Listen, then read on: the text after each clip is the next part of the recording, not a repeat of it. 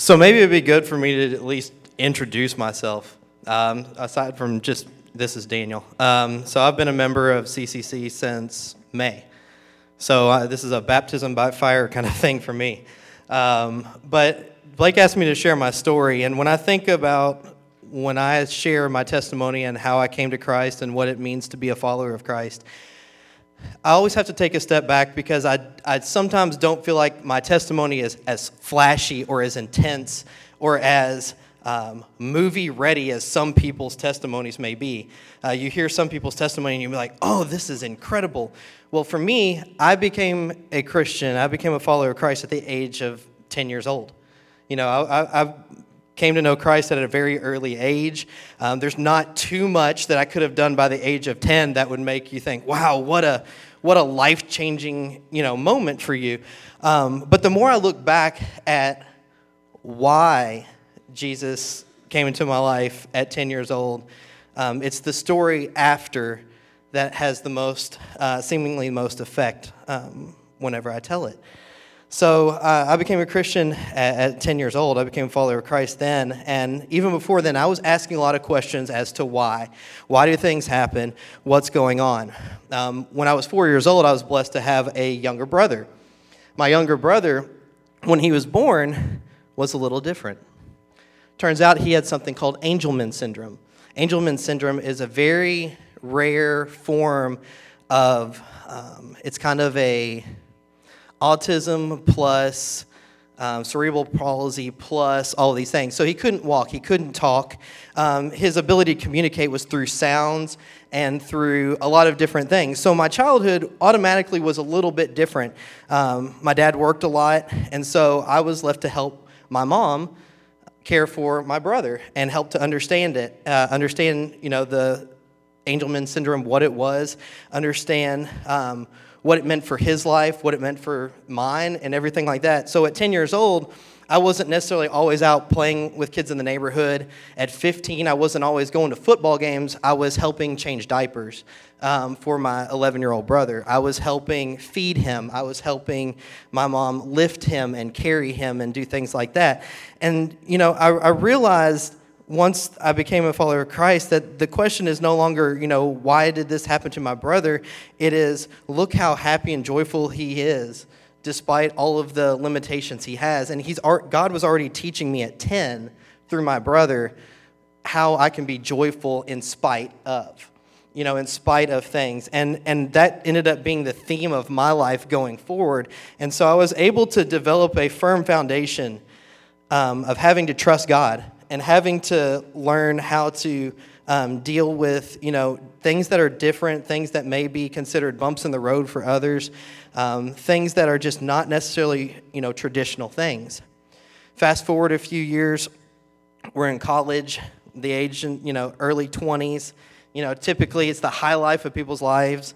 Um, I'm already engaged to, to my now wife, and then I'm getting rushed to the hospital because they think I'm having a heart attack at 22 years old.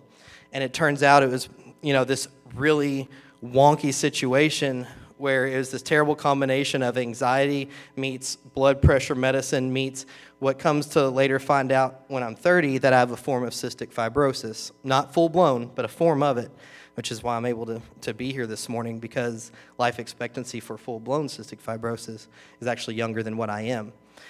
And so, you know, I'm, I'm laying in a hospital bed at 22, and I can ask the question, why? Why does this have to happen to me? Why do I have to experience this when everybody else is doing this at 22 years old? And if it wasn't for that firm foundation at the age that I came to know Christ, I really don't know where I would have looked for answers. I really don't. Uh, you know, the world tries to, to, to give you answers. You can turn to people, you can turn to places, you can turn to things.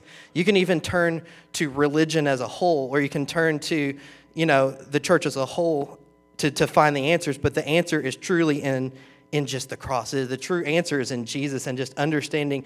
You may not always know why things are, but understand that I'm continuing to develop you, I'm continuing to change you, I'm continuing to evolve you.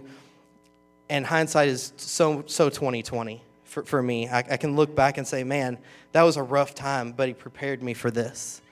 Man, this was a rough time, but he prepared me for this. And so, um, we, you know, I, I get a little older. Um, you know, we're in my mid to late 20s now. I've kind of dealt with the whole um, heart heart attack scare and, and all of that. Things are going good, and me and my wife decide, well, we want to we want to have a family. We want to have kids. We're finally getting things figured out and getting it together. Um, but because of my form of cystic fibrosis, the doctors were like, you can't have kids. I'm like, all right. My wife has a little medical thing going on. They're, they're like, you can't have kids. Well, we went to a fertility doctor, and they're like, yeah, you can't have kids. So we're like, okay, that's three people telling us we can't have kids. So instead of asking why this time, we were like, okay, God, well, what do we do? Do we just accept it, become career people, travel? What is it? And God laid it on our hearts to say, well, why don't you guys adopt? We believe, you know, that there are kids out there who need love. And so we went down the road of adoption and decided, okay, we're going to try infant adoption, but we're going to try it here in the United States and see if we can't get matched with a mom and, you know, go through that whole process. So, you know, we we saved up, we raised money, we got everything together, and we got matched with a mother in Cleveland, Ohio. Um, um, a few years ago. This was, man, probably five years ago. I can't, I can't be exact. Um, and so we get matched with a mom in Cleveland, Ohio. We're really excited. Um, I, I, drive to where my wife was working that day. We get on a kind of a conference call with the mom because she was in Cleveland. And the mom was like, Yeah, I'd like for you to be the adoptive parents of my child. And so we were very excited.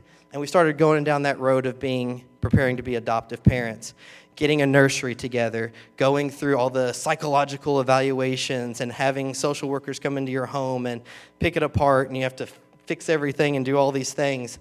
And, um, you know, we went up and met our birth mother for the first time, who was living in a really rough part of Cleveland. And um, we were starting to realize okay, this, this mom has, has a rough go. And so we're, we're helping her out, we're going along, and then a few months down the road, we find out she wants to keep the baby. It's fine. It's fine. But we found out on Facebook. She didn't tell us. We found out we were being used just to kind of pay some, some needs. So we went to our agency, was like, hey, what do we do?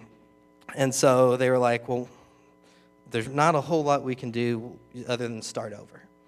So, you know, after all of the, the process of deciding we wanted to have kids, to to wanting to adopt, to being unable to adopt this, this child and, and, and care for this child after all this. We were emotionally, physically, mentally, everything just distraught. And so we were like, let's take a break. Take about six months off and we'll try again. Six months later, we try again. We get matched with a mom in Bardstown, Kentucky. Much better drive. Um, we go we go meet her. Um, we get connected with her and, and her mom and her life and her family. Um, we take her to her doctor's appointments, and um, we're sitting in the ultrasound room. It's ultrasound day, a big exciting day to find out, you know, boy or girl. And the, the technician says, Oh, it's a boy. And the, the birth mother starts crying, and we're like, Well, how, how do we read into this? You know, is she happy? Is she sad? And then the technician says, It's time to bring a doctor in. And the doctor and the technician are talking, and they say, um, we need to have a talk. And so they start standing over top of the mom and start asking, What drugs are you on? What are you taking? We can't find the baby's arms. We can't find the baby's legs. We can't find this. And so we take our birth mother, we take her home, and we have the long drive from Bardstown. It's not that long, but for that day, it was ridiculously long. From Bardstown, Kentucky to home. And we just had to pull off to a friend's house and, and just, just cry because the baby didn't survive. And so here we are, late 20s, deciding, okay, we, we want to adopt, we want to care for a child. And every time we, we try, something happens. Um, and then we started to ask the question why. You know, we didn't really question our, we were gung ho about this adoption stuff and ready to go and have to ask ourselves, okay, do we want to try again? And we decided after the second we can't.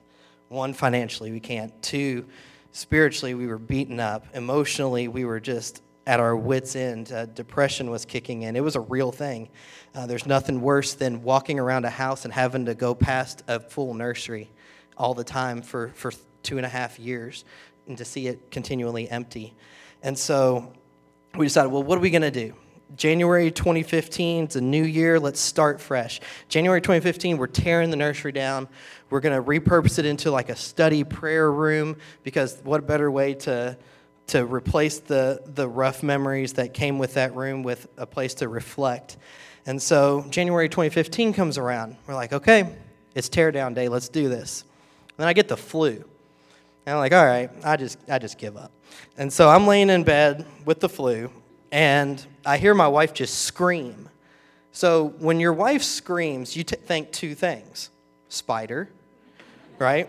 Or I did something wrong, right? So for, for me, I was like, I'm feeling really rough. I'm like, what is going on? And I go in there, and she took a pregnancy test.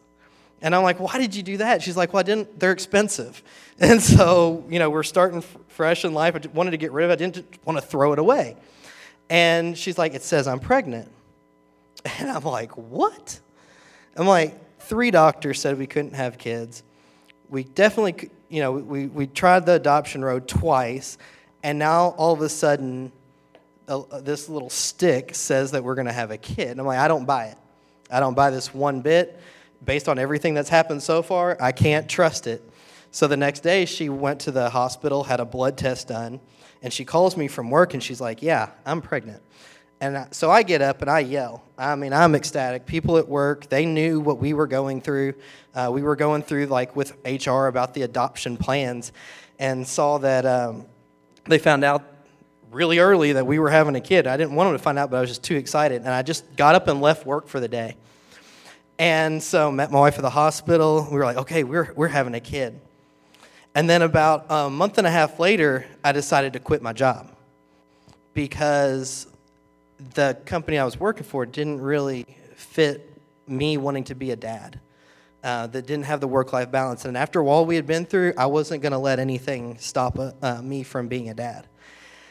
And so I put in my two weeks' notice and went to this company I never heard of, absolutely never heard of, and just trusting God and hoping that this was the right decision. Uh, which now looking at it has absolutely been the right decision. Um, but then our, our daughter came and is here, and you know it's funny we still run into people who ask us, you know, well, where did she come from? Because they remember us from the adoption era, like, well, she came from us, and it came from God, and kind of thing. And so she's our little t- walking testimony, fast testimony, very fast kid. Um, and I, I sit here, or I stand here today talking to all of you people that I really don't know yet, but I hope to get to know.